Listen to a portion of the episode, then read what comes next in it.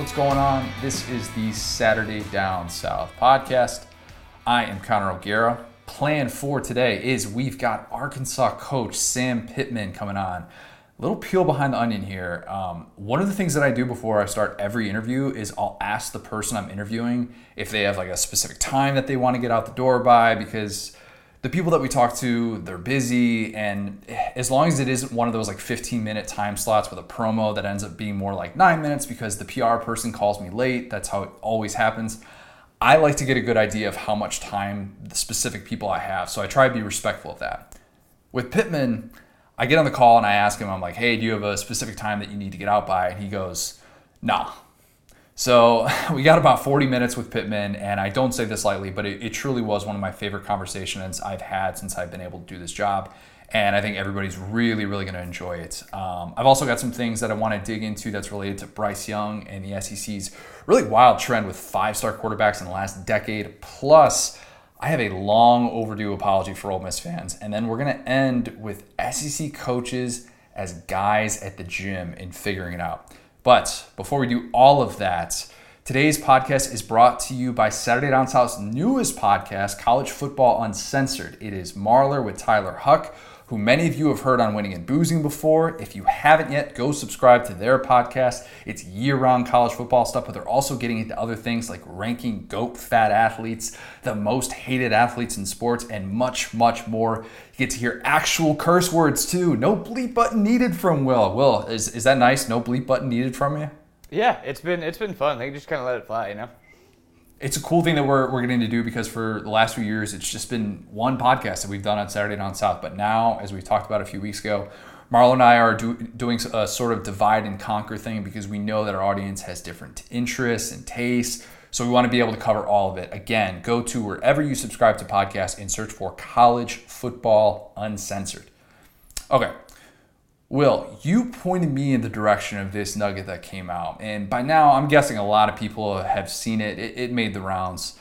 John Middlekauff tweeted this tidbit from an Albert Breer column, and it read One team asked DeVonta Smith point blank, Tua or Jones, being Mac Jones. The question was barely finished before Smith answered Mac Jones. He was bold and definitive about it as I heard it. Okay, Will, as someone who wasn't necessarily sold on Tua as a prospect, at least I, I feel comfortable saying that. We talked about this a little bit before. What was your takeaway reading that comment? I'm interested. I think it's tough to say because Tua's numbers are really good. He had some moments in big games. I feel like, and the Dolphins also really just misused him. I mean, the way that his season went was just so even someone who was low on him, I mean, him getting benched for Fitz Magic was just like, what? Um, that just seemed like it was just a negative season for him. But yeah, no, I, I it's hard to tell with Mac Jones too. It's like this is going to be a really great thing that we as SEC fans get to watch because we really just don't know at this point. And you know, DeVonta Smith got to play with both, so yeah, I think that that's. I mean, would you call that an unbiased opinion? I would say yeah, and, and I don't really. I don't really read too much into quotes that come out during the pre-draft process, and I actually. I don't think it's worth reading too far into because in the society that we live in, it's seen as this slight to Tua instead of a hat tip to Mac Jones, who, by the way, just helped DeVonta Smith become the first receiver to win the Heisman Trophy this century. In this century, like imagine putting up those numbers and Smith turning around and just being like, "Nah, the other guy's better." The other guy who I didn't win the Heisman Trophy with is better. But that's that's sort of beside the point that I, that I want to get to today. What's wild to me is that so many people are already out on Tua. Like the five star guy who delivered one of the most clutch performances in the sports history as a true freshman, and then put together one of the best two year stretches we've ever seen in college football until he had that serious hip injury. But less than a year removed from that, he struggled as a rookie on a team, like you said, without dudes who could really like stretch the field. That team I didn't think was built right for him. And I know there's a lot of talk about him not seeing guys being college open and how that's been a problem for him. Whatever. Tua is involved in all these trade rumors like he was another Josh Rosen. Well, did you see this other stat that came out? I'm, I'm guessing you did. You follow the NFL a little bit more close than, than I do, but after Matthew Stafford, Jared Goff, and Carson Wentz were all dealt this offseason, that meant that not a single first round quarterback drafted from 2009 to 2016 is still on their original roster. So, why do I bring this up? It's not just that Tua could apparently join that club of traded first round quarterbacks, albeit in a different time stretch. It's because there's something extremely similar in the SEC that played out in the 2010s. So in the 2010s, the SEC signed 10 five star quarterbacks. That's 10 five star quarterbacks. Will, I want you to guess how many of them transferred. You said 10. 10. Okay, I'm not going to go through the list. Now, this was back in like the old school football days, the beginning of that. Not old school, but you know what I'm saying? Like, it wasn't like it is now. So it was really frowned upon. I'm still going to say, let me go with five. Eight. Wow! Eight. Eight of the 10 five star quarterbacks that signed with SEC schools transferred. The only ones who didn't, you know them Tua, Bo Nix. Tua is the only five star quarterback who signed with an SEC school in the 2010s and stayed at that school and won an all conference honor. Bo Nix is apparently going to be the guy unless Bryan Harsin signs a grad transfer. I've seen two years of Nix, and let's just say I'm not really optimistic about 2021. Even Brandon Marcello wrote that Auburn was a likely destination for Oregon transfer Tyler Shough, but he ultimately committed to Texas Tech. Still, the fact that he was a possible uh, a possible transfer target for Auburn tells you all you need to know about that situation there. Here's that list of those eight five-star quarterbacks from the SEC who transferred during the 2010s, and I'm not going back to 2009 with your boy Russell Shepard. Not doing that. Not We had to doing that. You know, I was actually looking back at some of his stuff because we were talking about him a little bit. He just misses the cut. He only compete. He only completed 55% of his passes as a high school senior. So like, I get it, five star quarterback recruit, but there was a lot of talk about him switching positions, at least from from what it seemed like. Does that make you feel better as an LSU fan? We started Andrew Hatch, Connor. like I feel like I feel like you'd be better than Andrew Hatch. I don't know what to say about that, man. Well, you're hanging in there. You're hanging in there. All right, let's start with 2010. 2010. Phillip Sims, Alabama. He transferred after his sophomore year when A.J. McCarron won the job. 2011. Florida, Jeff Driskel. He transferred actually after year four at Florida. Shout out to Oviedo because that's where he's from, my neck of the woods here. He's actually the exception because he transferred after year four. I, I was thinking about this with Jeff Driskel. Quick sidebar. Imagine committing to Urban Meyer because that's that's who he verbally committed to back in the day, and then Will Muschamp takes over. Like it's different then because that was a decade ago, but knowing what we know now, that's essentially like the Illinois Nebraska cancellation. Why am I bringing up Illinois Nebraska? Because Illinois Nebraska were set to play in Dublin to kick off the 2021 season, and then they're like, nah, we can't do that because we still can't travel to Europe. So we're going to play instead in Champaign Urbana. Anybody that's ever been to Champaign Urbana knows that it doesn't hold a candle to Dublin, Ireland. That's just an absolute travesty. So yeah, that's my Urban Meyer Will Musch- Muschamp comp there. But let's move along here. 2014, Kyle Allen, Texas A&M. He transferred after his sophomore year. He's a really unique case because he was leading the SEC in passing efficiency. Then he has two bad games and he's gone. Who is the guy who replaced him? 2015 signee Kyler Murray, also at Texas A&M. He transferred after his freshman year, and he was set to be the guy, which is kind of also the exception compared to the rule for a lot of these quarterbacks on here. Two five-star quarterbacks transferring in the same week was the beginning of the end for Kevin Sumlin. That much we knew. Um, easy to look back and be able to connect the dots there. Apparently, Kyler Murray said that he couldn't trust Kevin Sumlin, that he had promised both he and Kyle Allen playing time, and he's like, no, I got to get out of here. That same cycle, 2015, Blake Barnett, Alabama. He transferred, of course, at the start of his sophomore year after Jalen Hurts won that job. He announced he was gone in September of his sophomore year. 2016 five star quarterbacks in the SEC, Shea Patterson. He also transfers after his sophomore year. Hugh Freeze was fired after his freshman year, and then he got hurt during that sophomore year without Hugh Freeze, and Jordan Ta'amu steps in. There are a lot of there's a lot of people that say, oh, he wouldn't have started anyways because Jordan Ta'amu. Whatever. He goes to Michigan, he's gone. Jacob Eason, of course, very well documented, something we've talked about on this podcast before. He transfers after his sophomore year at Georgia because he got hurt. Jake Fromm steps in, and you know the rest is history. They go to a national championship in 2017. Speaking of Georgia, Obviously, Justin Fields, 2018 signee, he transferred after his freshman year because Jake Fromm, Jake Fromm had a really, really good 2018. And there's also the whole thing about like Kirby messing up his usage and Justin Fields clearly wasn't happy. Whatever the case, transferred. No two situations are the same. Like, look, injuries happen. Sometimes it's just a, a talented quarterback that you know you're not going to be able to start over and that guy can't get the start even though he might have been the higher rated recruit whatever don't give me all this crap though about kids not wanting to battle I, I hate it when I see that. I hate it when I see that all the time. And I don't. I like Joel Klatt, but he comes out with this all the time. Look, when three of the last number one picks, the the last three number one picks, Joe Burrow, Kyler Murray, and you got, and then who am I forgetting? Oh yeah, you got. Uh, no, not yeah. You got Baker Mayfield. Right, right, perfect. Number one overall picks, all three of those quarterbacks transferred. So that doesn't exactly bode well for this whole like you should stick it out and not transfer thing when you're a quarterback. Sometimes the fan base turns on a kid. I'm not going to go and echo what Charles Barkley said. The quote about SEC fan bases being the worst in the history of civilization, a little bit much. I actually think that the five star quarterback often gets the benefit of the doubt internally, and I think we in the outside world love to pick them apart. That's what we do with quarterbacks like Tua. Even Cam Newton. Guy wins the Heisman Trophy, he wins a national title, he's number one overall pick, he wins an MVP, guy plays for a Super Bowl, and he still gets heckled by, you know, middle school kids at camp, whatever the expectations are just so high for these five star guys. Driskel was going to be a bust if he wasn't the next Tebow. You could probably say the same with Kyle Allen and Johnny Manziel, or maybe you could talk about that with Murray if he had stayed at Texas A&M. And it's not just an SEC thing.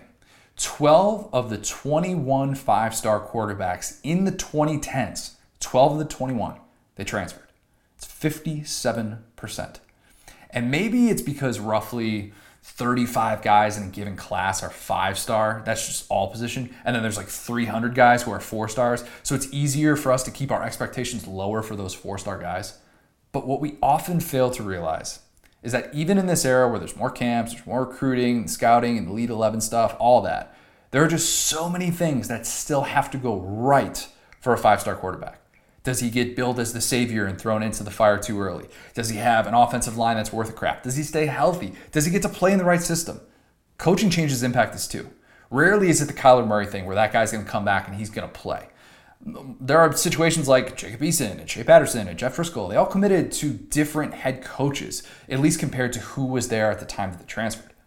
Bryce Young doesn't have a new coach. Still got Saban. That's the good news for him. But he does have a new coordinator. And it's no secret that Steve Sarkisian was a huge reason why he went to Alabama in the first place. And now, of course, he's gone. Look, I, am optimistic about Bill O'Brien. And I think that with him being in the situation that he's in now, where he's not the GM of Alabama, his job is going to be to call plays. He's not being asked to develop an offensive line around Deshaun Watson. Nobody's going to put him in charge of juggling a million things. Deshaun did have success with him. Let's let's not totally dismiss that. There are concepts that Bill O'Brien's going to be able to draw up where you're like, hey, was that Sarkisian or was that Bill O'Brien? I feel really confident in saying that. I still don't know though if it's going to work. Nobody would have said two years ago that Steve Sarkisian and Mac Jones are going to lead the best offense in Alabama history. Nobody would have said that. Bryce Young is following two of the most prolific quarterbacks in Alabama history. You could argue that they're the two best. If he succeeds at Alabama, he's going to be like Tua. He would essentially be the second five star quarterback to sign with and finish at the same SEC school in the last decade, who actually had a ton of success. I, I bring this up because I don't think that there is such a thing anymore as a can't miss quarterback. That's what those numbers show you. Bryce Young is the third highest rated recruit in Alabama history. Third highest rated recruit ever. He's higher rated than Julio. It's crazy to think about that. But at the same time, would I bet the farm on him becoming a star? Probably not. Because if he succeeds, he'll actually be the exception, not the rule. There are any number of things that can prevent Bryce Young from succeeding. And I hope he does. I really hope he does because he's talented and he's based on a limited sample size. It's been fun to watch so far, and I hope that he gets full reins of that offense. But whether you're a five star quarterback or a first round quarterback, you're not above all of those factors working against you. Okay. Will, when was the last time that you wrote an apology letter? Like just a good old fashioned, look, I beefed up. I need to I need to make this right. I'm going to write you an apology letter. Handwritten apology letter. Oh, handwritten? Certainly never. Never. Gosh. Well, maybe to my mom when I was like 8. Let me take that back. Okay, so this is going to be like that this just treat this like this is Will's mom and I'm the eight year old writing that apology because I feel the need to do that. I feel the need to do that because I owe Ole Miss fans an apology. I thought I'd pen a little letter to, to explain myself. So here we go. Dear Ole Miss fans, I write this letter to you in hopes that you forgive me for the error of my ways. You see, once upon a time, I labeled your program Ole Mess. In my defense, I was frustrated. I watched the way that things played out with the firing of Matt Luke, and I fell victim to a snarky, lazy pun. Baffled I was that Keith Carter, who had just been hired as athletic director and gave Matt Luke a vote of confidence out two weeks earlier, then turned around and fired Matt Luke. Sure, there was the fake dog peace celebration seen around the world and the ensuing Egg Bowl loss. Missing a bowl game that year, it hurt, but I banged the drum for more of the 2019 version of Ole Miss. I wanted heavy doses of the Rich Rod John Rhys Plumlee combination injected into my veins. I wanted Luke, who stepped in admirably and kept that ship afloat in the wake of the Hugh Freeze scandal. I wanted him to get another year. Rarely do I make the case for a 4 and 8 coach, but I thought that Luke deserved better after keeping guys like DK Metcalf and AJ Brown in Oxford. So when Luke was fired and there was reportedly a mass exodus of angry Ole Miss players set to leave, I wrote some things out of anger. I did. For example, I wrote that who knows how much Ole Miss will be able to spend on a coach, and the list of coaches who want to come to the SEC West to face Nick Saban, Ed Orgeron, Jimbo Fisher, and Gus Malzahn probably isn't as long as some fans think. I scoffed at the bevy of you Ole Miss fans who wanted to hit the open market for the first time in eight years and to do so without any looming cloud hanging over the program. Well, that brings us to today.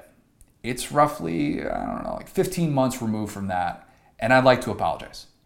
What I failed to see was the sunshine hidden beneath the clouds, or the rainbow after the storm, whatever you want to call it. I failed to see the beacon of light that was Lane Kiffin.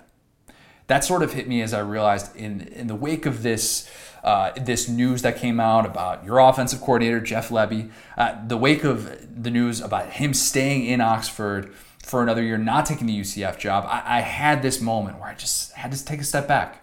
His presence was one that I came to appreciate during his first year. The same could be said for your administration, Ole Miss fans. They agreed to give him a casual 71% raise after one year on the job.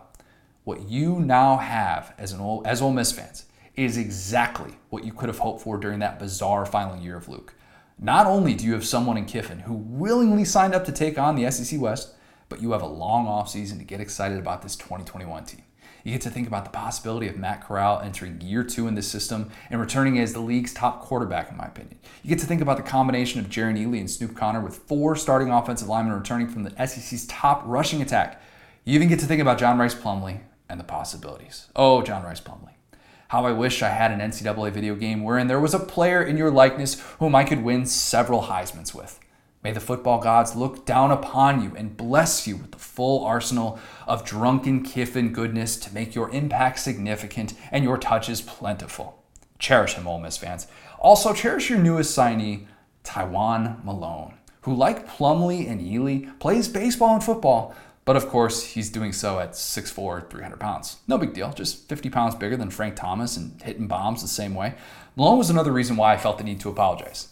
I assumed that Matt Luke was at the forefront of something unique in today's era of big time college football. That is, accommodating both Ealy and Plumlee in their desire to play both football and baseball. Little did I know that Kiffin would then step in and team up with the Ole Miss baseball program and get dozens of people on Zoom calls to sign Malone. But that's what he did. And hey, it worked. Kiffin signed his highest rated recruit yet. What Kiffin has done in a year's time is instantly elevate the ceiling of a program who I told to shut up and accept being a frisky 4 and 18.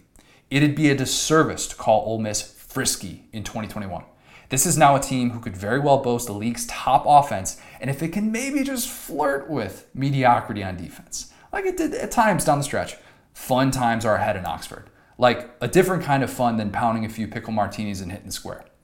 Ole Miss fans, I ask that you not use my naive words against me. You knew you could do better. All of us could acknowledge that while appreciating the job Matt Luke did. Forgive me for not looking into the crystal ball and seeing visions of Kiffin leading a program that deserves to start in the top 25 in year two. I was wrong and you were right. My only hope is that you welcome me all aboard the lane train. And please, whatever you do, don't tell Landshark Tony I ever said anything bad about Ole Miss. Sincerely, Connor.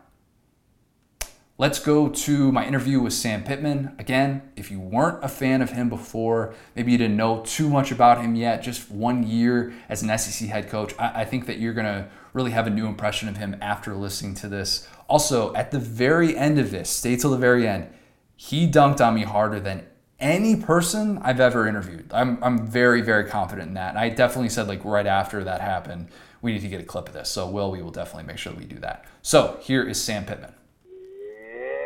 Sir.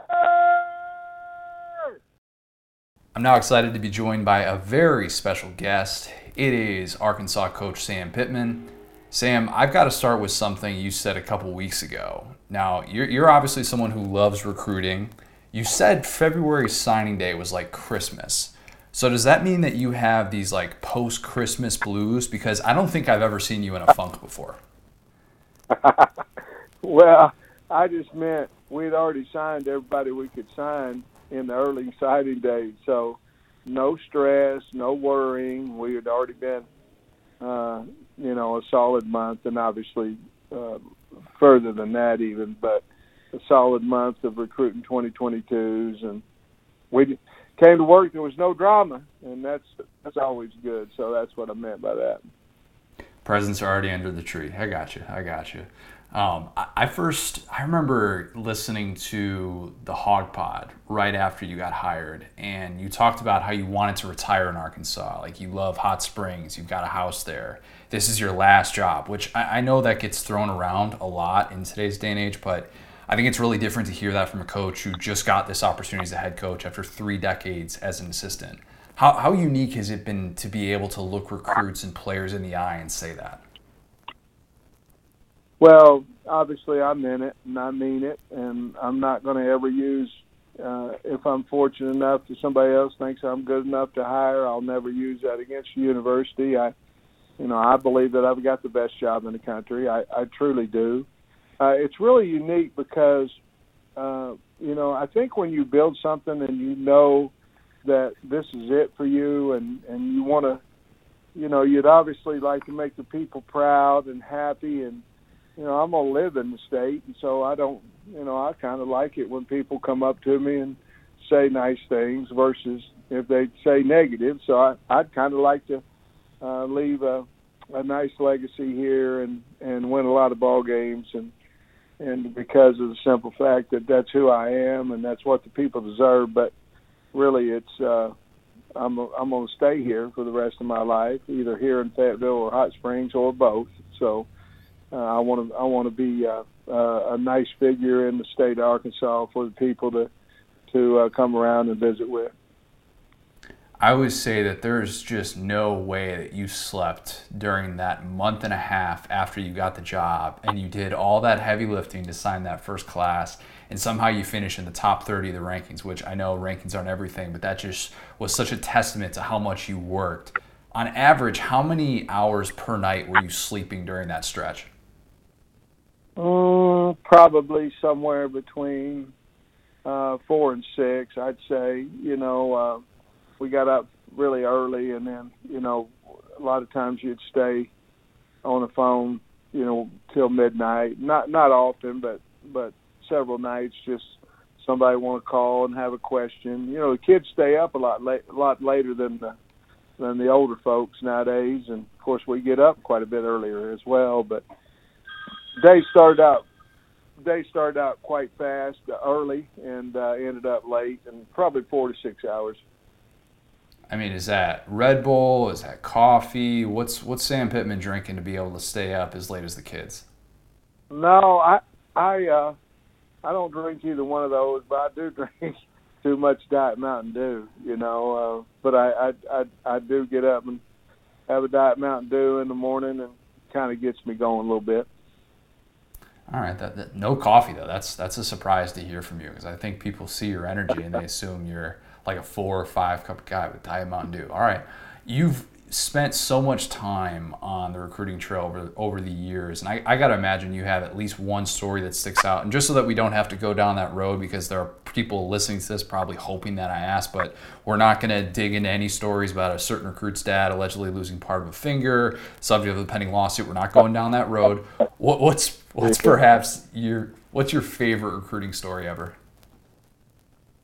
Oh, you know, we were we were in a man's house and uh, the uh, such a kind uh, uh, family and and uh, the uh, sandwiches were pretty gristly, and uh, I was with John Blake, rest his soul, and we were driving down the road, and they'd they'd packed some sandwiches for us and things, and we were driving down the road, and we stopped about 30 minutes out of the out of out of town, and Blake hit his. I was driving. Blake hit his window real hard, and I I looked over. And I said, "What was that?" And he said, "It's them damn buzzards bringing them sandwiches back we threw out." I started laughing, and and uh, but John Blake was a wonderful guy to go out recruiting with, and I remember I, we would go recruiting with Rick Minter, and you know you had to stay in the same room. You know, we was trying to save a little money, I guess, at Cincinnati at the time, and I went on trips with Rex Ryan, and you know he's a twin, so you know you always had to stay in the same room with him, and you know he'd give you the remote control. That was his way of saying thank you because you you know you're laying in there on two queen queens next to each other, but just so many fond memories and really about the great people that we met and great families that we met. And you know I got to travel and see the world you know the United States that you know I'm a small small small town kid from Oklahoma. Grew up over in in uh, western Oklahoma in Canton and Watonga and Geary, and then moved out to Grove. But I hadn't really been many places in my life, and it was an opportunity to go see the United States, and then just recruiting's fun because you get to meet people, and and obviously um, that's what it's all about anyway. I mean, you and Rex Ryan step into like any place in town, and people know that all right, like this is this is something. And maybe bef- before this being like the point where Rex Ryan gets recognized everywhere he goes, but what was it like to to travel with with a guy like that that just had such a big personality? Uh, he was, uh, he still is one of the kindest, generous people I know, and and also one of the funniest. Uh, but uh, also one of the smartest football coaches that I've ever been around. But I remember picking him up. We got a job at Oklahoma, and I remember picking him up, and we were headed out for uh, a week uh, on the road recruiting. Uh, he and I were going to be together for that week, and he came with two sweatsuit outfits and a Walmart bag of underwear, toothpaste, toothpaste, and toothbrush, and that was his that was his weekly. We're going to go out and sign a bunch of guys. And we, by the way, we did, but but um, you know that's just how he rolled, and and he was always just himself.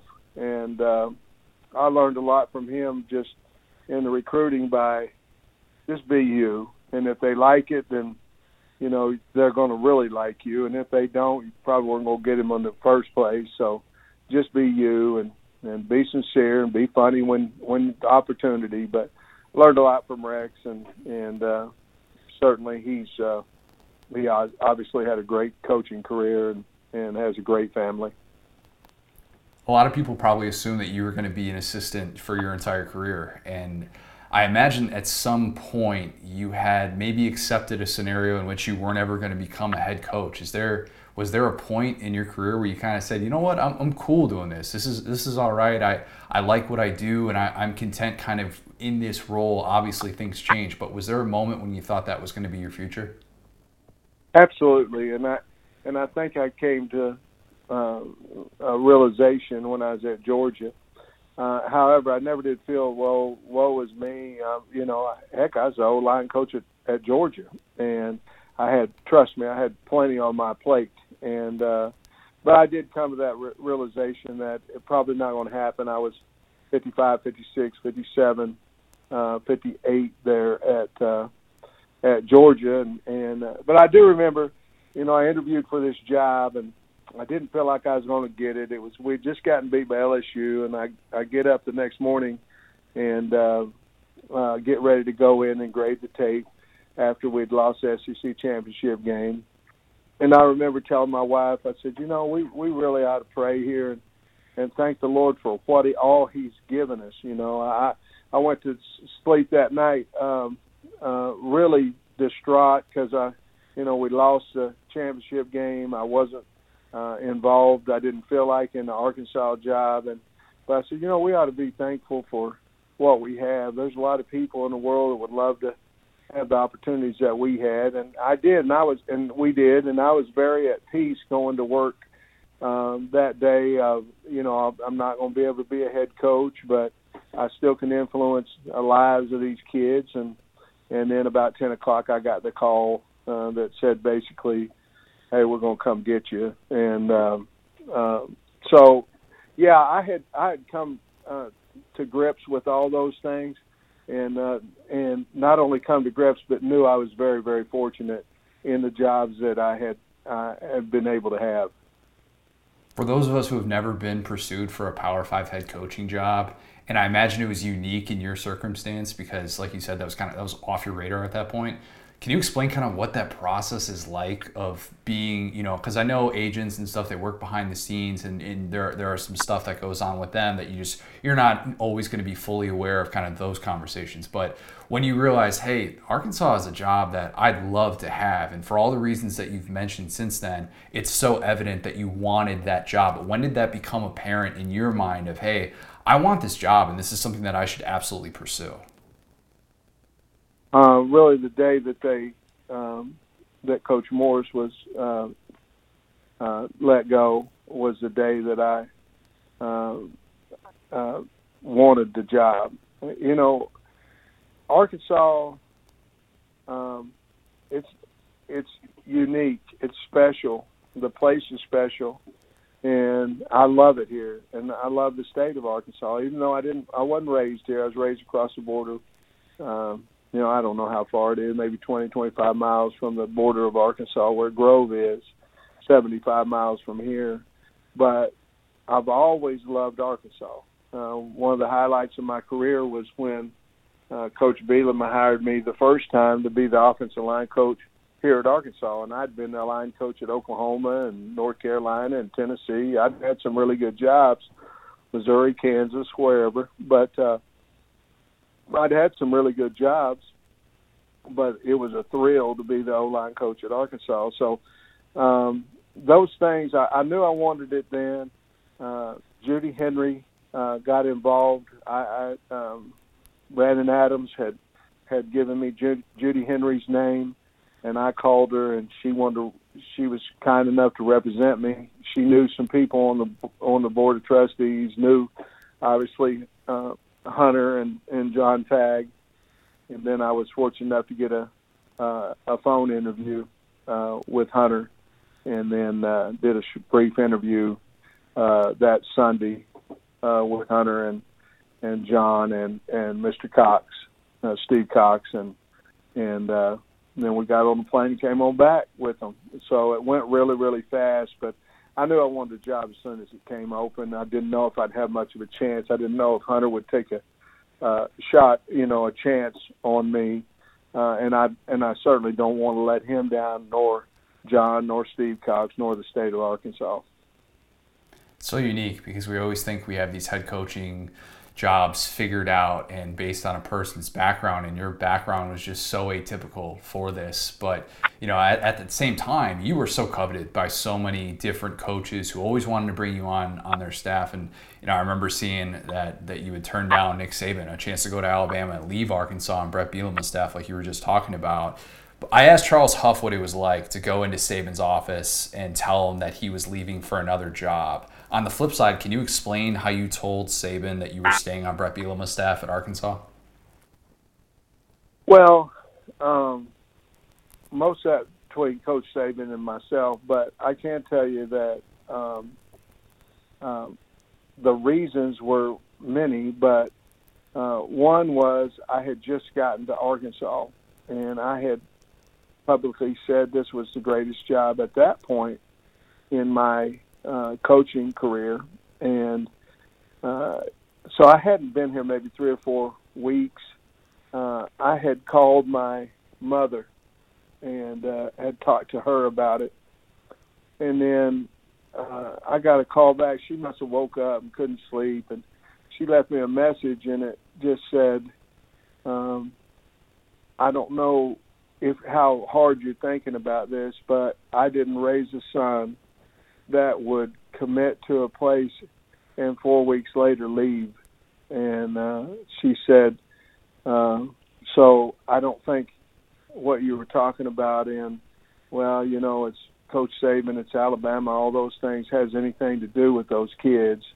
And I didn't raise a son that would leave them. And so, to be honest with you, that was the end, that was the last straw of of it. I looked at my I looked at Jamie. I said, well, we can put that thought out of our mind. And basically, then I just called Coach Saban and and told him I wouldn't be able to come down there. But what a what a great coach he is, and a, and a fine man. And I have the ultimate ultimate respect for him and what he's done, not only as a coach but as a man. And and uh, so it certainly wasn't nothing against Alabama or Coach Saban. It was just I had made a commitment to the University of Arkansas, and uh, I just stayed with it.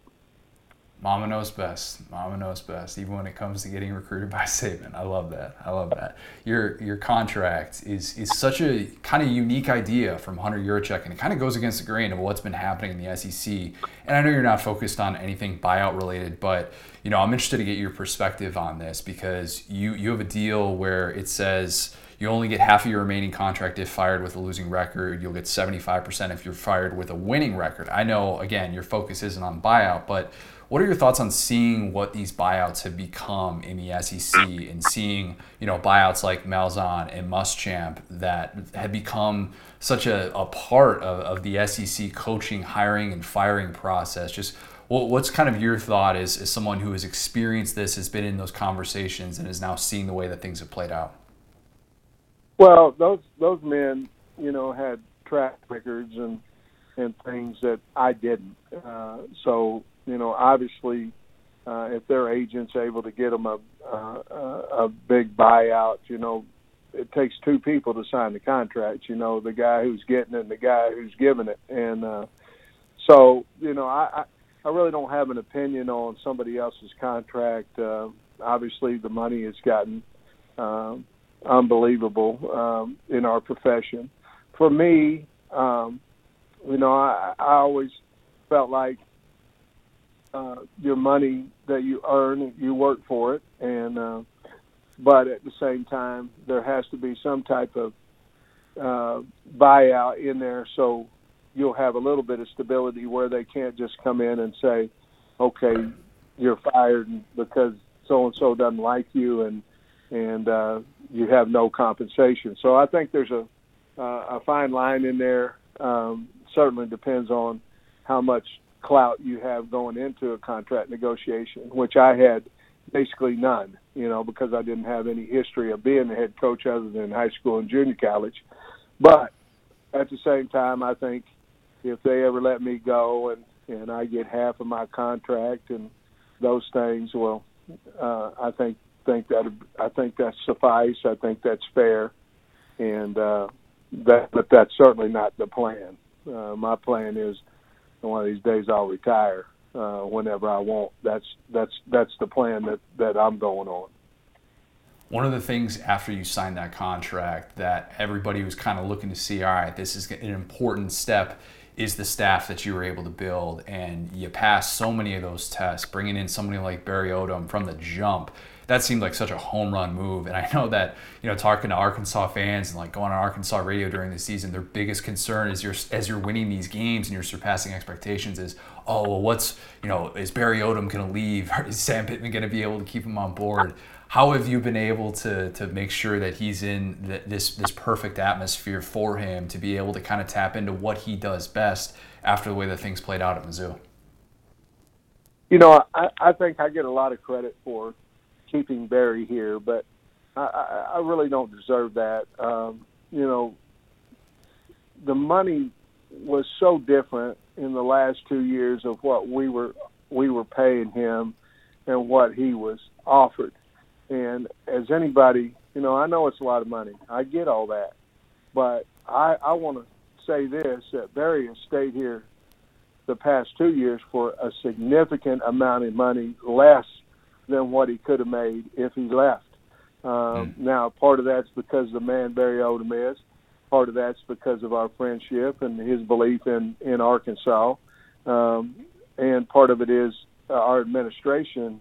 You know, it took 15 minutes for the administration to uh, get his contract uh, what what Barry was comfortable with uh, this past time, and the time before, uh, it was it was a walk in the indoor with myself, Hunter, and him. So um, you have to give the the university credit because they're going, hey, we know he's valuable to us, and and uh, let's get it done. And and in those situations, you don't have time. You can't say, well, let's get it done in two or three days. The guy's going, you know, he might be gone.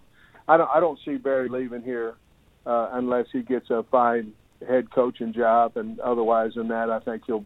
Think he's very happy and and very content with what he's doing here, as long as you know the finances aren't that much different between here and another university. He's going to get a job offered to him every single year, and probably more than one. And so are some other coaches on our staff, and and uh, the university's uh, certainly been good to me in the fact that uh, the question is, do you want them? Do you want them to stay? And if the answer is yes, um, then they've been very, very good of of matching dollars uh, for other schools or other opportunities for my coaches. Guy that Barry, I'm sure, learned to appreciate big time this past year, Grant Morgan. What's a uh, what's a Grant Morgan story that we don't know that we should? Man, I don't, I don't. You know, the kid. I'm not gonna say he's boring, uh, but he's a guy that comes to work. He works his butt off. He's a great leader. Uh, you know, he's very, very intelligent. Um, and he sat down in front of me with his father, and and uh, I went over the details of what his draft might look like this year, and and uh, then they walked out and decided what he wanted to do. But he's the guy that uh, wants to please. I mean, he wants to please everybody. Uh, he's Arkansas uh, to me. He's he's true true Arkansas. He's a blue collar, hardworking, great person that knows that work is how he's going to earn his living. Work is what's going to earn his accolades, and uh, he's he's to me he's he's a, he's Arkansas, not just a Razorback. To me, he's the state of Arkansas.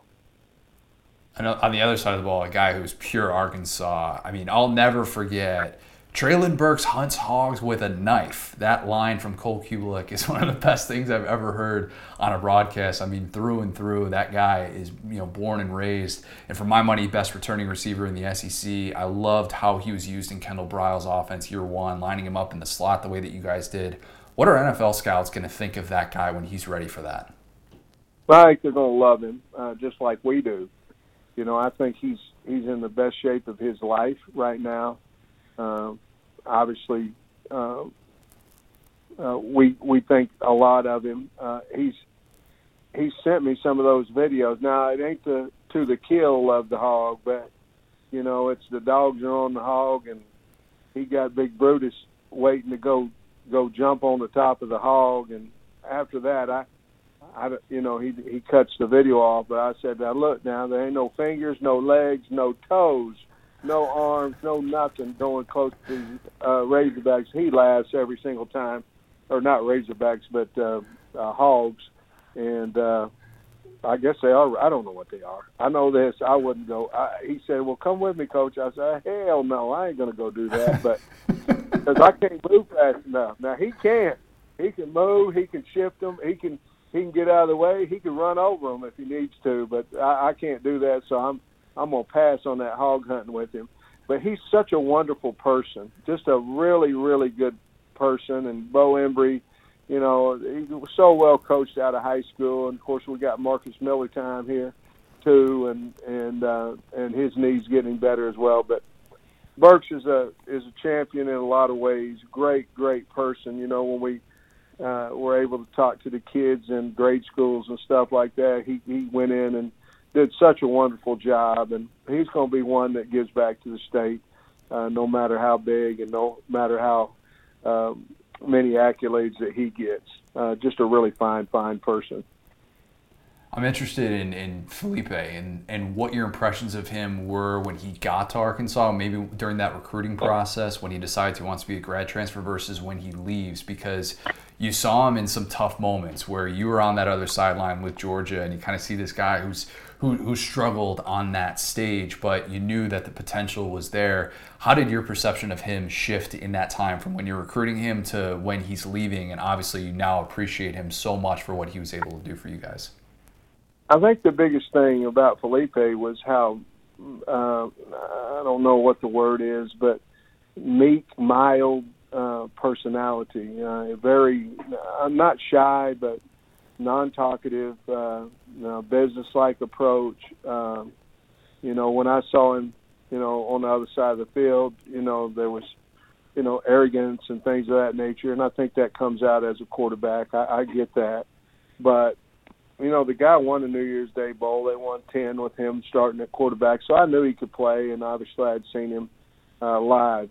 Um, it was a, a recruiting deal where I thought he was going to go to Kansas, to be honest with you, and hmm. and then we finally got him here on campus, and and uh, basically he left for a day or two, and then came back and was a Razorback. What he did, I think, the biggest compliment that our team gave him, Connor, is you know they they made him a captain without spring ball, so basically workouts from January to March 12th when we left for COVID and then we came back in the summer and in late June and or middle of June, and then by the time the season started, I wanted to name our captains. The kids voted him, and uh, to be honest with you, he's the highest vote getter on our team. And um, wow.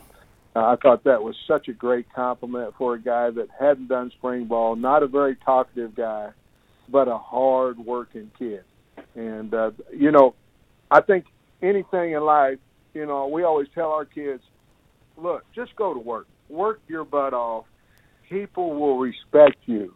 And if you want to be different than the guy next to you, then make a play, make a tackle, intercept the pass, uh, get 20 tackles in a game. If you want to be different from your teammates, do that. But everybody's got to go to work. And if everybody will work, everybody will have respect because everybody on the team has value that's what Feleipe Franks did. He earned the respect from his teammates because he, he worked his butt off. On a totally different note, you earned my respect when I saw your bulldog Lucy. I am beyond jealous. Uh-huh. Can you? I, I need you to do me a favor here. Can you tell my wife why we need to get a bulldog? Because, in my opinion, they're the greatest, sweetest, cutest, uh, maintenance-free. I mean, now Lucy, Lucy, she's had to go to the vet every now and then. You know, they they they've got a few problems you got to get fixed. But yeah. she's 11 and three months. But they are, to me, they're most adorable. You know how when you're a kid and you can't afford something, and your parents say, "Well, you got a stray stray dog over here. You know, love that dog," which I did. But I saw a bulldog in a, in a, one of those pet stores when I was a kid in the window and I wanted that bulldog so bad. And I think at the time it was maybe three hundred dollars, which meant if it was over three dollars, we weren't getting it, which is fine. But I wanted that bulldog. So my first one I got had had uh, four legs, but the back one didn't work, and oh. so that was seventy five. The next one was had been uh, neutered, or what's what's yeah neutered.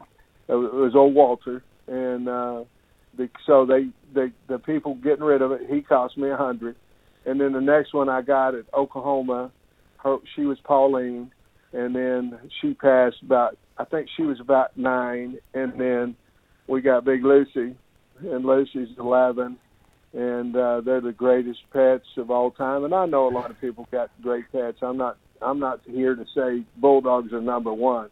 They are number one in the Pittman household, though.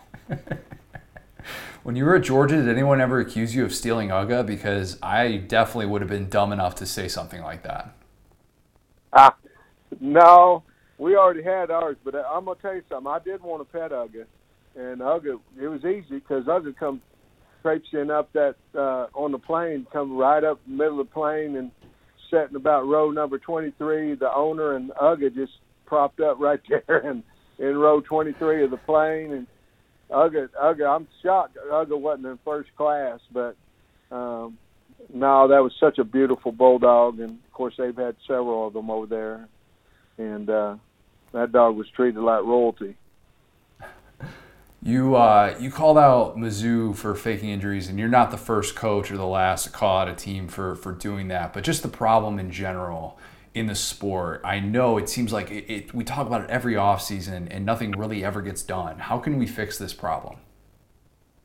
Well, Connor, I didn't call them out. I just somebody asked me a question. I just gave my opinion of it. But but uh, you know, because uh, I'm really not that kind of coach. But anyway, um, I don't know how you're going to change that one because the bottom line is I don't think the officials want to call it because what if they're wrong? You know what I'm saying? And and I think it's just going to be something about the integrity of you know uh, the coaching of the flop and you know we're going to get it quite a bit because we play the up tempo offense. It's not just Connor. It's not just the 30 seconds or the 45 seconds that's young man's down.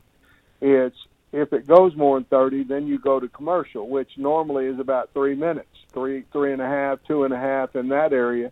So now the the the opponent's defense, not only do they get the 30 seconds, they get the other two and a half. So it's more like a three minute break to to uh, to get the wind back, get watered up, all those things. And you can look at it as we do too, but the bottom line is that's how we practice. So we get stronger as those drives go, in my opinion. So I don't know exactly. I do. I will say this: the NCAA is certainly looking into that, and uh, uh, we've got to do a better job probably at at coaching it and uh, not coaching it, however you want to say it.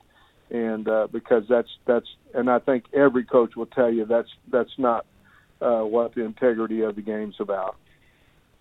Well, you don't. I, I misspoke. You don't have to worry about calling people out because I'll just do that on Twitter. I'll be the person that rewinds uh, the game, and I'll, I'll, make sure that I always I always get that, so you don't have to worry about any of that. Um, in terms of offensive line play, how, how quick do you know if a kid has that mean streak? Is that something that you can tell right away, or is it something? Because I always felt like that position is so much different to evaluate than like whether or not a guy can get bigger, stronger, faster. Like how quick can you tell? All right, he's going to be able to play at this level, and there's not necessarily going to be that same sort of learning curve that's that's going to come with some of those other guys. You know, I've missed on my own share of linemen. I have but very rarely, very rarely do you miss if you have a certain group of drills and you have the guy for just you and him for for a 30 minute period. I can tell uh, a lot of the kids within the first five minutes if I'm going to offer him or not. Uh, some of them take a little longer, and then if it takes much longer than that, then what you're doing is you like the kid and you're trying to force a scholarship. Um, hmm. So usually somewhere in the first five to the first 20 minutes, I'm positive whether or not whether or not yes we want him, he's an all-star, or no, uh, he's not going to be good enough to play here. And then if it goes longer than that, you're trying to press him because you like him or because of his length or because of his size you're trying to press something that what you don't really believe is there.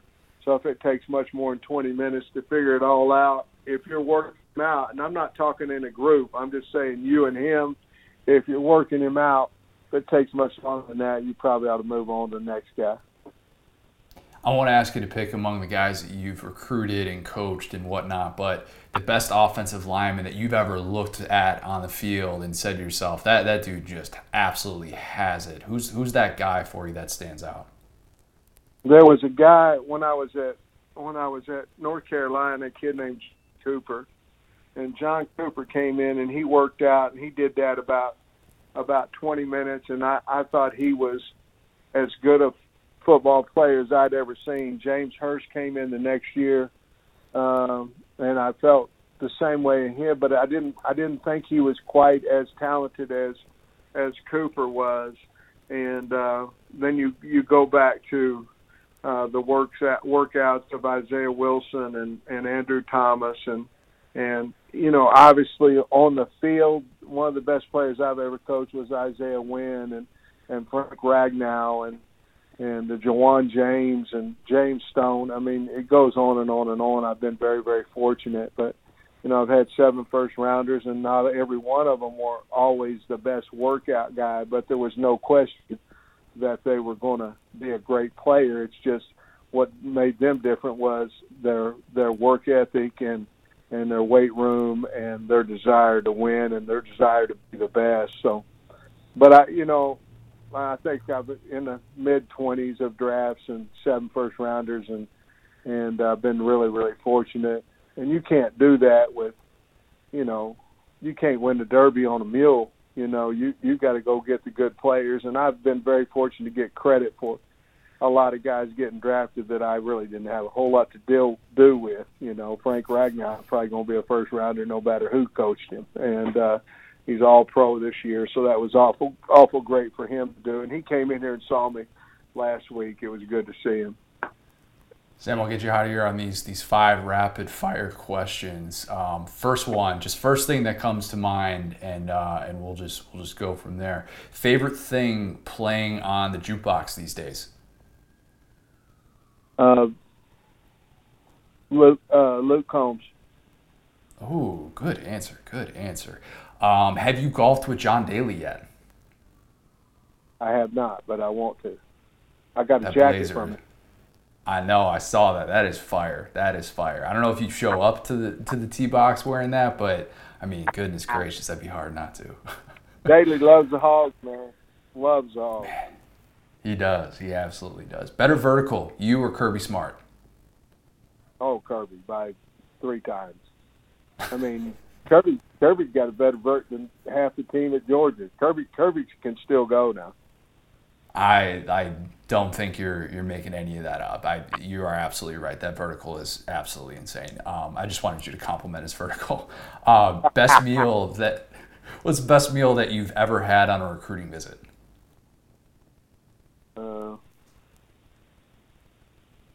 well, you you talking about what was the meal, or Yeah. or- So how about at a at a player's house, like you know, eating eating somewhere not like at a Oh, restaurant? oh, oh, oh, oh, oh, oh, oh, man! I've had a bunch of them, but uh, one of them was just a big old fat uh, pork chop, bone in, with some mashed potatoes and gravy, green beans, a little bit of corn, and a salad, and a wedge salad. Wedge salad's Ooh. man, it's underrated to me. I love a wedge salad, even though I don't look like I eat much lettuce. But a wedge salad's a little underrated. That was that was a time of my life that night.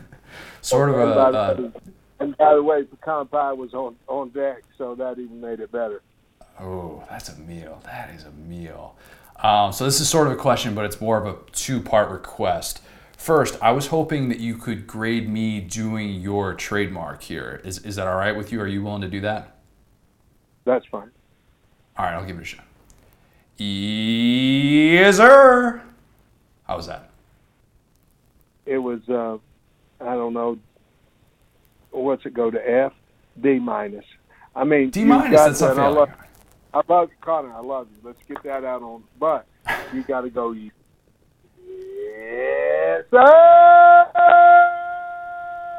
It's got a it's got a crescendo, and the yeah, it's got to go low, and the third's got to go a long way. You know what? I was too hard on. you. Let's go C plus. C plus. I'll take that. I always took that in school. I will gladly take it from from the master himself. I was gonna ask you to do it, but then you just did it anyways. That's goodness gracious. That was that was fantastic. We're definitely gonna have to cut that clip up and use that for like every intro. I have no problem with that. Um, Sam, this has been it's been great. Really, really appreciate the time. We're gonna have to we're gonna have to do this again. I cannot wait to see what's ahead in year two. Best of luck, and we'll talk soon. All right, go Hogs, baby. Thank you. There we go. Thank you. Take care. I'm pretty sure that someone in the Facebook group suggested this in Fourth and Wrong a while back. So I figured that it would work for this as well. We're talking SEC coaches as guys at the gym. Will, what's the gym slash workout situation for you these days? So I got a house right before pandemic, luckily enough, and Sick, Brad. I've just been slowly like squirreling away workout gear. So now I have like a cage, I have like some free weights. That was like for Christmas, man. I was just like, do not get me anything but weights. Like, just tell me what it is. I'm gonna write it down on a spreadsheet. And so I like cleaned up for Christmas. So now me and John, um, the dude who does video work with me, he like we work out like three or four times a week at like 7 a.m. and just go hit the weights. So yeah, it's been fun. Yeah, it's nice to be able to have that luxury, and I, I've appreciated that a lot as well during this whole thing where it's like I don't want to go to the gym right now. I haven't been in the gym in like a year, but like you said, when you have that space now, like with with having a house, it's nice if you can kind of load up on some of the free weights and you can kind of mix up some of your workouts. So I, I'm in probably a really similar spot to what you're doing. I've picked up some of the running a little bit more as well, but I do miss certain elements of the gym. And I think that it's kind of weird to think about a time in which that was just part of the routine. You just go to the gym, spend an hour there in a given day, and you know that's just that's just what you would do. You know, six days a week is, is pretty much what what I was doing before. But bring all of this up because I'd like to talk about some SEC coaches as guys at the gym, all the SEC coaches as guys at the gym. So Nick Saban, Joe Cardio guy. It's the elliptical, it's the treadmill, maybe a little stair climber. Joe Cardio doesn't even look at the weights. He's not shooting for PRs. He's just there. He's doing his time. Maybe an audio audiobook, probably not. Um, if it's not part of his routine, he's not doing it. Sweat, minimal, just like his presence. You've seen Joe Cardio at your gym a thousand times and you've never heard his voice. That's the way he likes it. That's the way he's going to stick to it. Sam Pittman. Now hold on. I would say Saban for sure though was a TV changer. I feel like he's a guy who picks his one thing and his TV, that's his TV, and it's on whatever he's into. And if you change it from CNN to Fox or to the Golf Channel, he's he's talking to somebody. That's a good point. And, and I don't think Saban goes works out and watches the Weather Channel at the same time. I don't think those two things mix. And Saban hasn't been an at the gym guy in a conventional sense. And I realize that most of these guys, like they have, you know, they have their own workout facilities and they do all that stuff. But if they were just going to your local gym, Right. this is who they would be. Saban absolutely is that guy. Like you don't change. He is the alpha in the room when it comes to that remote at the TV. That's going to be directly like he he he picks his machine so that he can be right in front of the TV at the best possible spot, and he's not going to deviate from that. If somebody's on his machine, boy, that's not good. That's not good. He's going to find a way to get you off of it. Sam Pittman, he's the hype guy.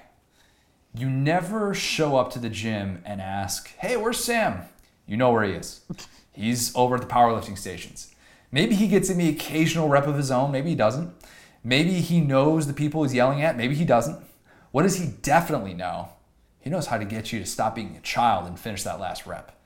Don't, however, confuse hype man with the screamer. Those are two totally different people. The screamer is doing their own reps and they're yelling it out when they're trying to get every ounce of energy that they have out. Sam Pittman's not that guy. He's the hype guy. The hype guy can get a little bit loud, but depending on the space, I think sometimes it just kind of fits. He's never really programmed himself out of that football mindset. He would go into a regular, like, commercial gym and make a lot of noise, some of which, you know, sometimes you pick up on some of that. You're like, all right, I do need to finish this last rep. And it's helpful. So Sam Pittman's not definitely not the worst guy at the gym. He's a big what, do one rep of deadlift guy. He's like the oh, load Oh, of yeah, like yeah. the 400 pounds, do one rep, kind of like scream a little bit, and then just unload it and get out of the way. one rep deadlift guy is is is one of those people that just has so much time in their hands too where if you're logging like 10 minutes between sets i really want to see kind of what your day breaks down to because if you have a job that's flexible with hours maybe that's that's you maybe you're in a, maybe you're not necessarily in a relationship hence the deadlifts hence being at the gym to be able to try and build up your figure i don't know but i've seen that guy and it blows me away sometimes when I think about some of their time management, and I think way too much about it. But that one one rep deadlift guy gets in six or seven reps in an hour's time, and that's just like the least efficient thing I've ever seen. Bryan Harsin, he's CrossFit guy. I'm like, and Will, you spent some time in Orlando, so I mean, you might be able to back me up on this. I'm like 85% sure that there's a local billboard in Orlando that has Harsin on it for CrossFit. I, it's it's like I, I'm not entirely sure, but I'm pretty sure that it's him half smiling, half flexing. You know the post.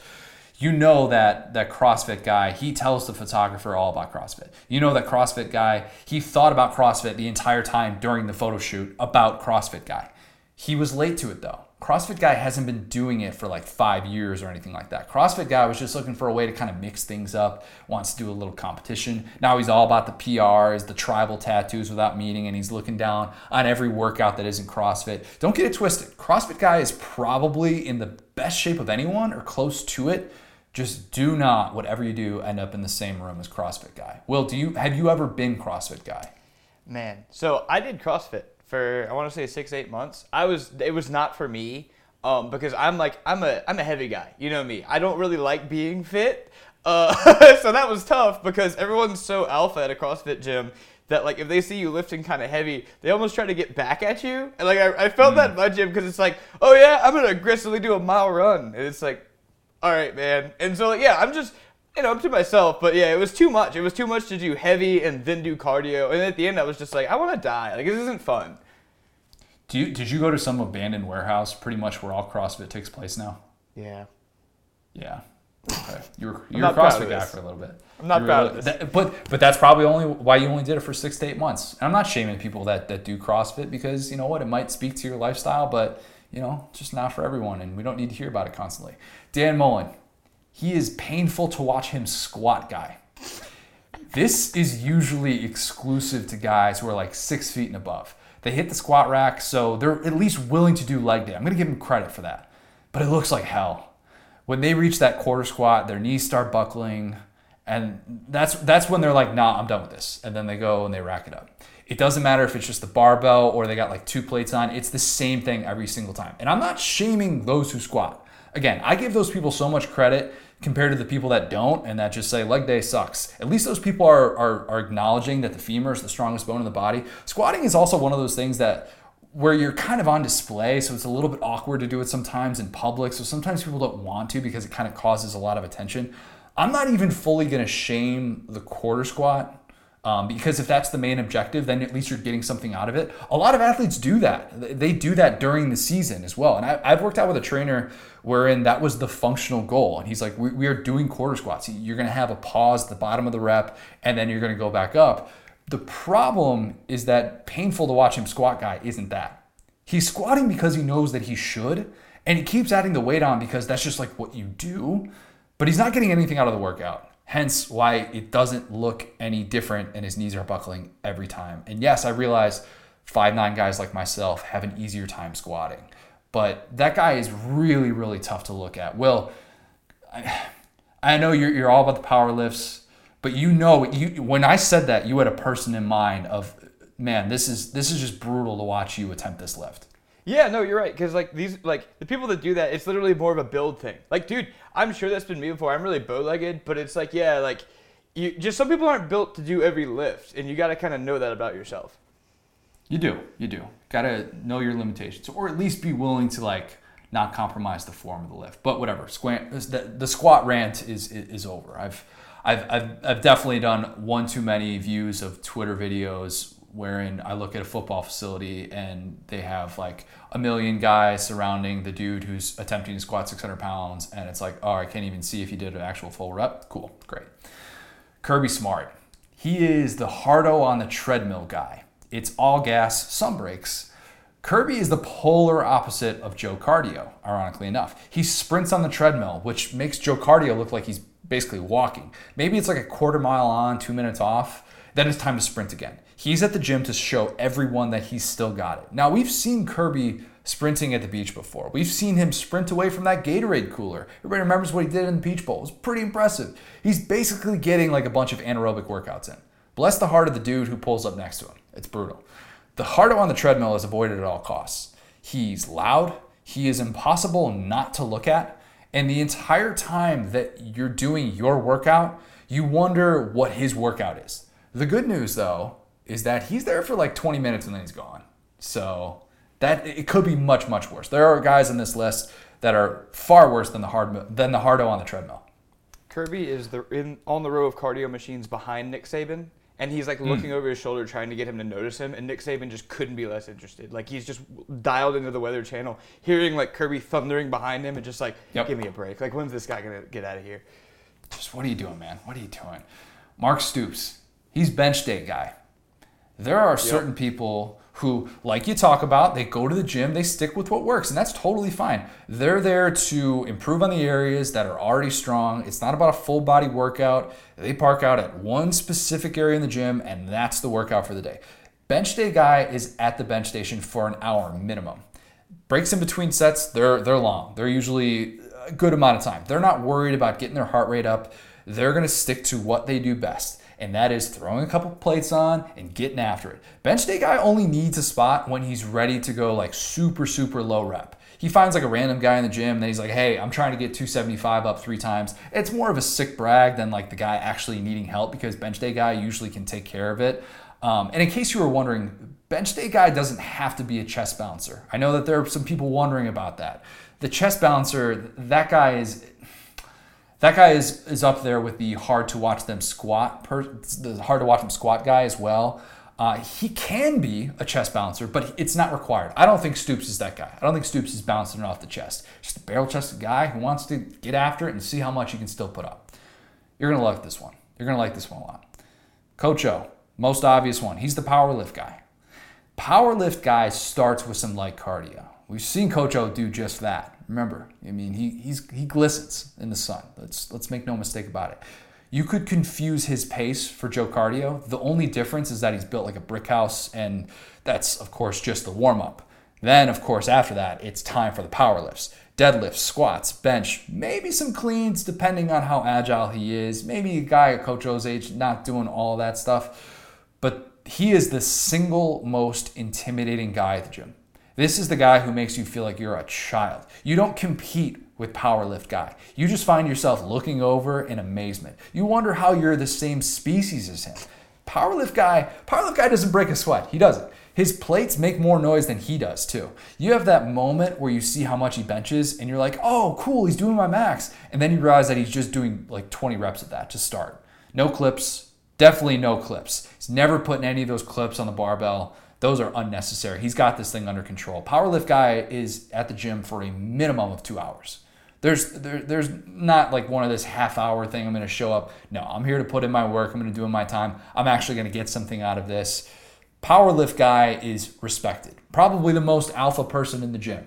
Is that a fair thing to say?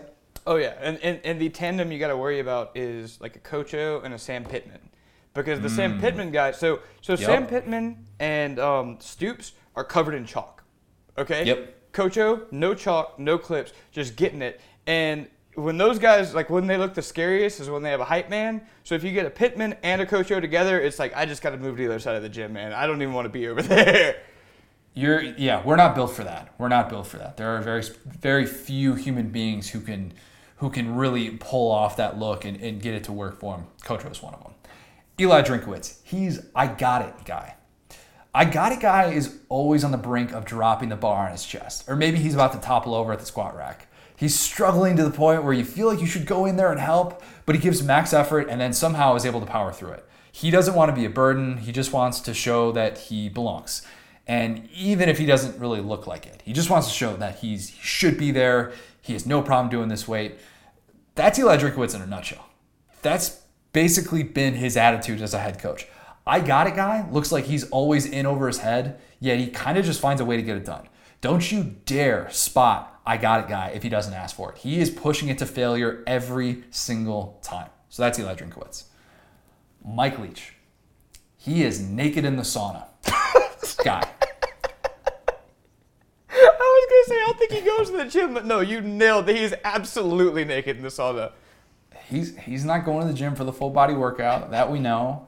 Maybe maybe he gets in some light cardio on that. You know the seated bike machine, where mm-hmm. you basically just get to like sit back and chill and pretend like you're you know riding a bike the same sort of way, even though you're definitely not. He's he's about getting that sweat in. And no, he doesn't mind being naked. That much we know. He's there to get in a good schwitz. He likes being able to think in there. It doesn't matter if he's alone or if there's people around. He's naked. He's dominating that sauna. He's the alpha in the room. If there are people around, great. They're going to hear some wild stuff. It's conspiracy theories. You don't engage naked guy in the sauna though. He engages himself. And when he asks you a question, there's like a 0% chance that he stays on topic. Leach's post sauna locker room walk, never ever gonna have a towel. Don't don't bother. Just keep your eyes up. You're gonna walk right past that guy. He is way too comfortable in his own skin. I'm just gonna go out on a limb and say that naked guy in the sauna, big time nude beach guy. Also, that that is two boxes that they are definitely checking. They are two of the same. Who cares though? I mean, we're all just human beings. We're just doing this crazy thing called life. So what if he wants to be naked? So that's Mike Leach and he's he's for sure the guy that like you're in the sauna if you've ever like been in one. You got like your EDM on, you're just like kind of in your little space, and he's gonna ask mm-hmm. you about a world event, like something. It's either gonna be like yeah, like a conspiracy theory, or it's gonna be like yeah, have you heard about this new trade deal that Norway just engaged in? And you're just like, I don't want to sound dumb, but I have no idea what he's talking about. So you're like, yeah, man, of course, yeah. And then you just kind of listen to him. And then for, you know, the next like five, ten minutes, you wonder, how do I get out of this? Just give me any possible way to get out of this. He doesn't give you those outs in the conversation either, which is really difficult. Lane Kiffin. Lane is a yoga guy. Now, I know that that's going to surprise some people when I say that. I know where some people probably wanted me to go with this one because you're thinking, oh, he's the creepy guy who hits on girls, the old waits for dates guy, the old curls for the girls guy. I actually don't really see that person in the wild. Maybe I just don't look for this person. Will, is that a real thing? I, I'm not a woman, obviously. I'm, I'm sure it happens all the time. I just, when I see someone who's creepy, like most people do, gravitate away from them. So, yeah, I, I don't see many. Maybe I'm just not watching the people who are watching other people. That's my problem. Right. And I'm not in that camp. Like, obviously, if we're, if we're talking to a woman here who's been hit on at the gym before, then that's totally different scenario. But I don't think that Lane is at that point in his life anymore. I think he's past it. I think he's a lot more introspective now, and I think it's all about finding his chi. I could totally see him saying that. And he literally does yoga. He was doing yoga during the Tywone Malone commitment. The fact that yoga is also a female dominated activity totally doesn't impact Lane at all. He just shows up there and he's got his yoga mat and he's ready to go every single time. Shane Beamer. I'm sorry, I keep Circuit. interrupting you. I would say that I think he is also the guy who knows everybody in the locker room guy. Like he's the guy who will spend like a good 30 minutes in the locker room, knows where everybody works, knows where everybody's like, hey man, how's that deal going? Like da da da. And like those are the people that are always like kind of nice to have around because it's like you know locker rooms can get kind of awkward, but if there's like one Lane Kiffin in there who just kind of like connects everyone, it's a good good uh, role player to have. Okay, there's.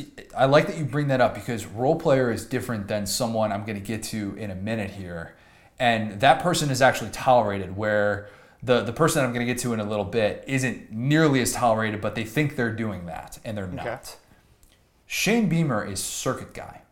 For what it's worth, I have been circuit guy a lot, and I actually sort of hated being this guy at the gym. And I, this is the thing that I don't really miss. It's the guy who's taking up roughly four different things at the same time. You're doing leg press, shoulder press machine. You're doing some walking lunges. You're doing all of it at the same time. And when someone gets on one of those machines and your circuit is ruined, you have circuit guy has one of two choices. He either does the oh I've got a couple more minutes on that, or oh let me wipe that down for you. I've been both, and it depends on my mood. Shane Beamer comes off as that guy. He's sort of been bullied out of three staff members by Auburn. I'm just going to say it. Um, Shane Beamer's not going to the gym to become an Incredible Hulk. He's not about mass. He wants efficient workouts. He doesn't have the time. He's got to keep his heart rate up. He wants to stay in shape. He's got kids. So I think that's kind of who he fits into more so because I was thinking about this for a while. But if you're still doing it, you, you could still do the circuits. You know, when you're on the wrong side of 40, it's a lot more sustainable. It's super efficient. There's a lot of benefits. But I definitely see Shane Beamer being in those situations of, oh, wait, do I tell this person that I still wanted to work out there or do I just clean it up and pretend like I was done? This is the hardest one. The hardest one. And I, I don't want this to come off as offensive because that's not my intent. Oh no. But Josh Heupel. Josh Heupel has just started with a personal trainer guy. It's not necessarily New Year's resolution guy. It, you know, he's the guy who just started with a personal trainer and but he's not necessarily a first time lifter. But it's like, hey, I'm trying to get back to my former self. Have you seen the pictures of Josh Heupel at Oklahoma recently and then done like a little bit of a side by side and seen who he was at Oklahoma compared to what he is now at Tennessee? Dude was a stud. I'm just gonna say it. He had the frosted tips. He looked exactly like what you would expect a quarterback to look like in the early 2000s. You know that he wore jeans that were four sizes too big. He had the puka shells. He had it going on. He was like Oh, this, you know, big man on campus. He is. He was that guy. Heupel though went through what's very common. It's a dad bod transformation. There's nothing wrong with that. His workouts are now limited to, you know, bike rides with the kids. Maybe he gets away to play golf once a month. Maybe he goes on walks with the wife, does some yard work around the house, but it's not necessarily a mainstream part of his life. But now he's like, hey, I want to get back to my former self. And you could tell that he knows how to do the lifts. That's not the issue. It's just going at a, at a much slower pace than he did before. Maybe he starts off on the machines, but he's always out of breath. And he's like, oh man, he makes some reference about how out of shape he is. And I haven't worked out like this in years, blah, blah, blah.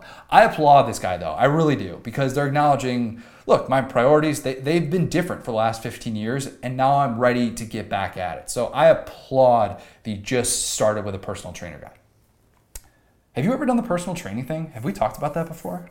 Personal trainer. I did um, kind of in Orlando. The gym that I went to was an MMA gym, and so it was like guided classes. I never really had like a one-on-one personal trainer, but like I'm I'm much better like in those type of environments than just like an open gym. Yeah, the personal trainer thing is it actually I feel like it really does kind of provide that extra bit of motivation because when you have someone who's who knows the reps and can actually watch you perform the entire time and you're not looking in the gym or you know looking at the mirror in the gym or anything like that i think it makes all the difference and i i, I applaud anybody who wants to pursue that because more times than not if you go with a personal trainer and you just tell them all right basically destroy me for the next hour you get something out of it and it's not an easy thing to do. So i applaud anyone who wants to do that. Jimbo fisher. All right, I told you before, there's a difference between the role that Lane Kiffin plays in the locker room, the sort of glue guy in the locker room, the social butterfly guy, just never stops talking. The day's workout is the second priority. The first priority, it's having a stop and chat with everyone.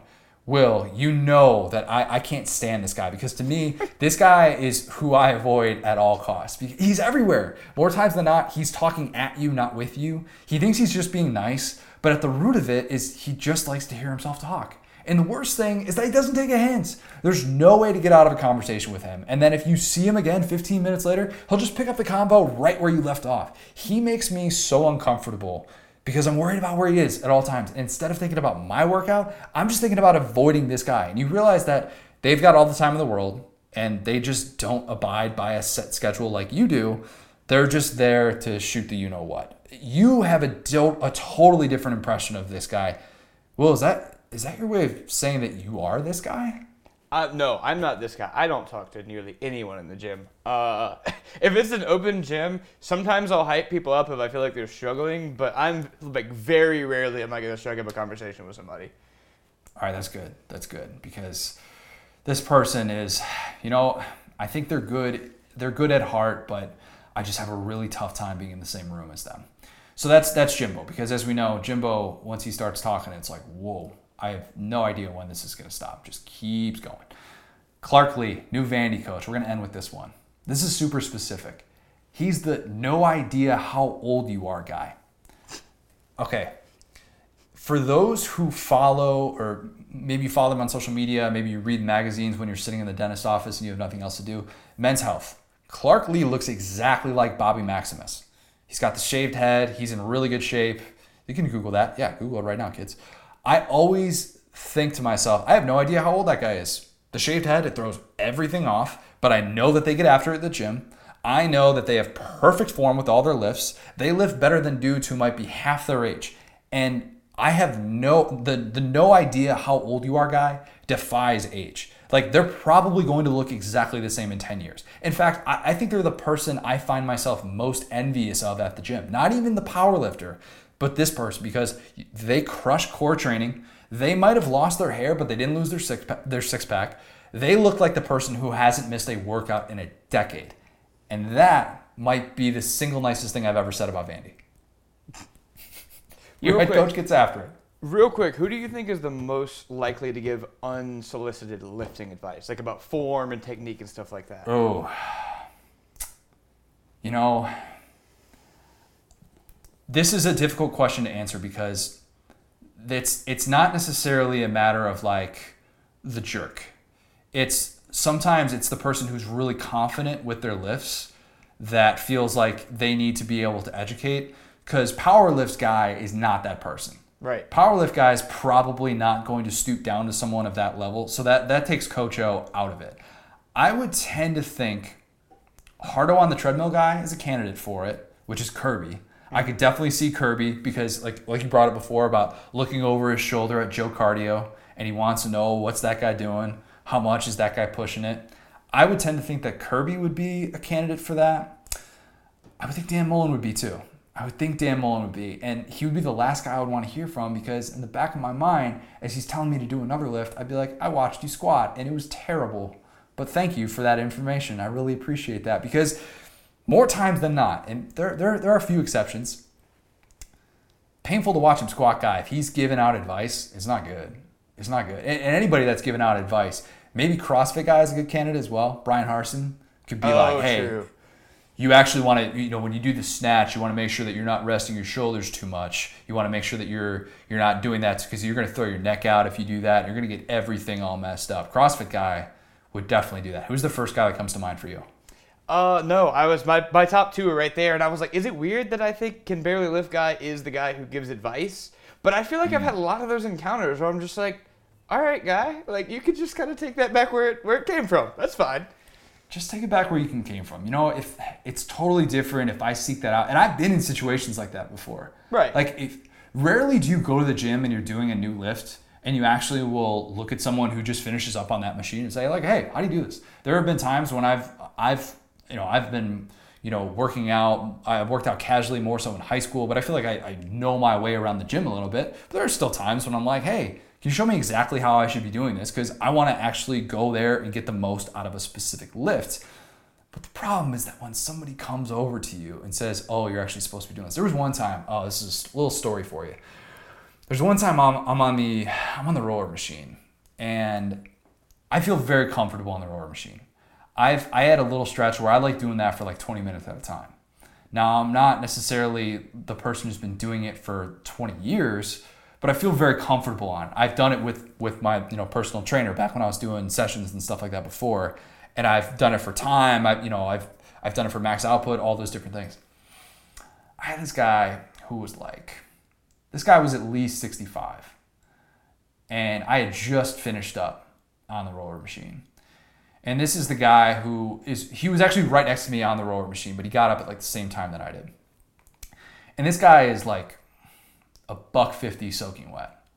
I mean, credit to him, he's at the gym and he's that age. Don't get me wrong. I hope to be in the gym at that age not have any major ailments preventing me from that. So kudos to him for doing that. This guy comes up to me and he just gives me a full on, like, five minute lecture about rowing and about why I was doing it wrong specifically. And I'm thinking to myself, I'm like, I'm giving you the up down here, and I know you got your shirt tucked into your shorts, and I know that think you're real. You you think that you're getting after it at 65, and you are to a certain extent. But don't explain that to me. Don't explain that to me. Um, I'll, I'll I'll put my information up with any that you have, and I, I I took that as all right. This guy just wants to pretend that he actually knows what he's doing. He doesn't really. That guy's the worst though. I don't ever want to be around that guy. I don't miss that about the gym. Definitely don't miss that guy. All right. Provide your suggestions if you have any. Let, let us know what we forgot. I'm sure we forgot several. Reach out in the Facebook group. Join the Facebook group, Saturday Down South Podcast on Facebook. Um, we've got a lot of things in the works right now. We've actually got a little sticker bonanza that's going to be coming up soon. Um, if you have not, connect to the connect with us on Facebook. You're going to see Saturday Down South podcast on Facebook for all the, that information. Probably going to throw it out there on Twitter as well, but we're long overdue for a little sticker bonanza. Next week, we've got a little former SEC quarterback coming up. Interview already recorded, great stuff. This guy has just such a unique college perspective, um, and he's now in the professional ranks. So it's great to be able to catch up with this guy. I think that people are really going to get a kick out of this. Um, but if you have not before, leave us a five star review. Make sure that you like, subscribe, rate, do all of those things. All right. Hope you enjoyed the conversation with Sam Pittman as well. Thanks, guys.